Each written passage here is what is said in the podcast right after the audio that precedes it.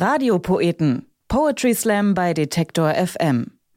Herzlich willkommen zu den Radiopoeten. Ich bin Ivi Strüving. Hi. Ja, huch, plötzlich 30. Eben ist man noch so ein kleines Hüppeding gewesen, ohne Verpflichtung und hat als Teenie und Mitzwanziger die Nächte durchgemacht, hatte Träume bis zum Mond und landet mit 30 auf dem Boden der Realität. Wumms. Ja, da sind dann Rechnungen und Verpflichtungen und auch ein Kater, der jetzt ein paar Tage andauert oder gar nicht mehr, weil man in seinem Reihenhaus nur noch manchmal zu besonderen Anlässen erlesenen Wein trinkt und sich Tipps gibt, wie man den Thermomix von der Steuer abzieht. Puh, langweilig. Noch beschaulicher wird's in der aktuellen Pandemie.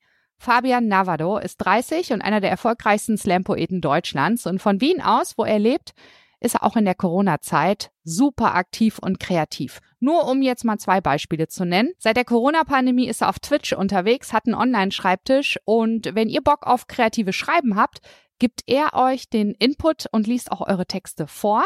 Auf Instagram, da hat er einen Bot programmiert, Eloquentron 3000. Äh, der schreibt Gedichte und wir haben mit ihm über die Zukunft von Literatur und künstlicher Intelligenz in unserem Podcast zurück zum Thema gesprochen. Ja, findet ihr auf Detektor FM und bevor ihr eure Finger ansetzt und danach sucht, jetzt erstmal sein Stück Kame Hame Haushaltsversicherung. Hier ist Fabian Navado. Im Dunkeln ein Rauschen, dann dumpfes Gerede belauscht du erstaunt dem Gebrauch einer Stimme, hinauswachsen aus dem Vertrauten ist zwingend, einfach aufmachen, hinaustastend, das Chaos beginnen. Große Arme, tiefe Stimmen, die dich tragen, für dich singen, dir helfen, wackelige Schritte nach vorne zu setzen, dich unterstützen, deine ersten Worte zu sprechen. Mit diesen benennst du die ersten Dinge im Raum, noch wirkt auf dich alles wie ein seltsamer Traum. Es ist er da, dann ist er weg, dann ist er wieder da, dann sind er nur Hände, ich check das nicht Mensch, Objektpermanenz. Vom Krabbeln zum Stolpern, zum Gehen, zum Rennen, vom Brabbeln zum Stottern, zum Reden, zum Flennen, von Mama, weißt du eigentlich, wie lieb ich dich habe, zu Da kann man nicht speichern, ich hab dir schon tausendmal gesagt, dass du anklopfen sollst, lass mich in Ruhe und mach die Tür. Zu.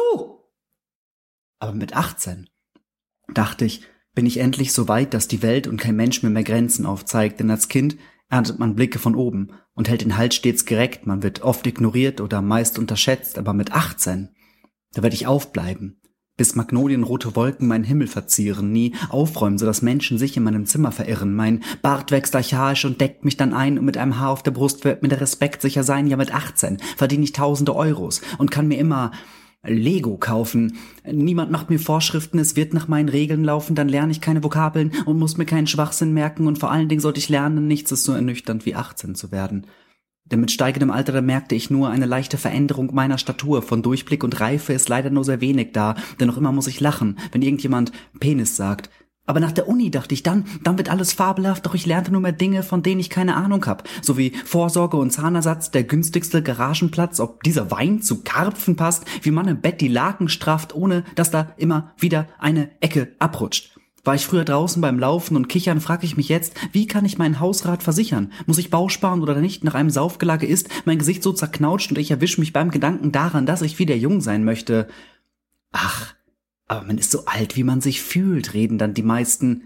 Naja, gib mir ein Bier auf nüchternen Magen, ich werde das Gegenteil beweisen. Jetzt knacken meine Knochen, wenn ich in die Hocke gehe. Ich starre schon seit Wochen in das Loch in meinem Portemonnaie. Früher wollte ich Briefe kriegen, so wie den von Dumbledore. Heute bleiben bei mir Briefe liegen, denn ich habe Angst davor.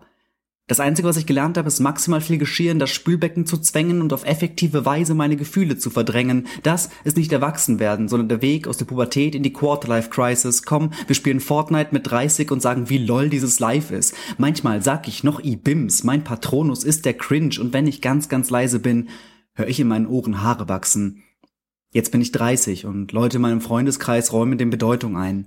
Sie wollen nichts mehr von Träumen wissen, schenken sich Badeöl und Räumerkissen, sie heiraten und erwerben Eigentum im Neubaugebiet und geben Tipps, wie man den Thermomix von der Steuer abzieht. Sie sind längst auf der anderen Seite der Adoleszenz, verpassen die Hypes, verpassen die Trends. Ey, ich habe mir jetzt so einen Swaggy Fidget Spinner geholt, aber ich muss gleich los zur Eisbucket Challenge. Vielleicht können wir später ein paar Pokémons Go fangen. Piu, piu. Ich weiß nicht, was es heißt, erwachsen zu werden. Es ist eine Mischung aus 18 sein und mit über 80 zu sterben. Ich bin zwar nicht viel reifer, aber dafür öfter magenkrank und statt großer Weisheit häufen sich bei mir nur Fragen an. Ist man erwachsen, wenn die Menschen, die einen siezen, jünger sind als du? Ist man erwachsen, wenn die Menschen, die einen siezen, so alt sind wie du? Ist man erwachsen, wenn die einzigen Menschen, die einen noch duzen, schon diesen ganz spezifischen alte Leute Geruch haben? Ich weiß es nicht. Die Schule so fern und das Grab so nah dran, die Jugend verbleicht und der Tod naht heran, doch meine größte Sorge sind nicht die Gasrechnung, die Steuerbescheide oder Mahnungen, all das wirkt auf mich einfach unfassbar klein im Vergleich zu der Angst, selbst immer Vater zu sein. Denn da müsste ich ja so tun, als könnte ich all das unbegrenzt kompetent und kein nervliches Wrack. Ich werde alles versauen. Das Leben bietet so viele Möglichkeiten, so viele Optionen und ich bin ziemlich gut darin, immer die auszuwählen, die alles in einen riesengroßen Strudel aus Ekel und Verzweiflung verwandelt, der nichts als eine große bodenlose Leere des Scheiterns hinterlässt. Aber das habe ich bei meinem ersten Subway-Besuch auch gedacht. Und jetzt bin ich etwas klüger und nehme nicht so viel Jalapenos, man lernt dazu. Im Dunkeln ein Rauschen, nur dummes Gerede, belausche ich erstaunt dem Gebrauch meiner Stimme, Hinauswachsen aus dem Vertrauten ist zwingend.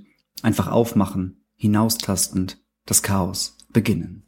Fabian Navado und Kamehame Haushaltsversicherung. Derzeit gibt's keine Live-Auftritte von ihm, aber er ist sowas von im Internet unterwegs. Gemeinsam mit Jasmin Schreiber und Johannes Fleur, den ihr vielleicht auch von den Radiopoeten kennt, hat er das Projekt Streamkultur auf Twitter.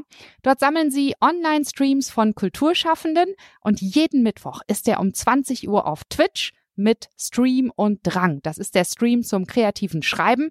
Da ist zum Beispiel die Slam-Poetin Theresa Reichel schon zu Gast gewesen. Und genau die lernt ihr in der nächsten Folge von den Radiopoeten kennen. Radiopoeten. Poetry Slam bei Detektor FM.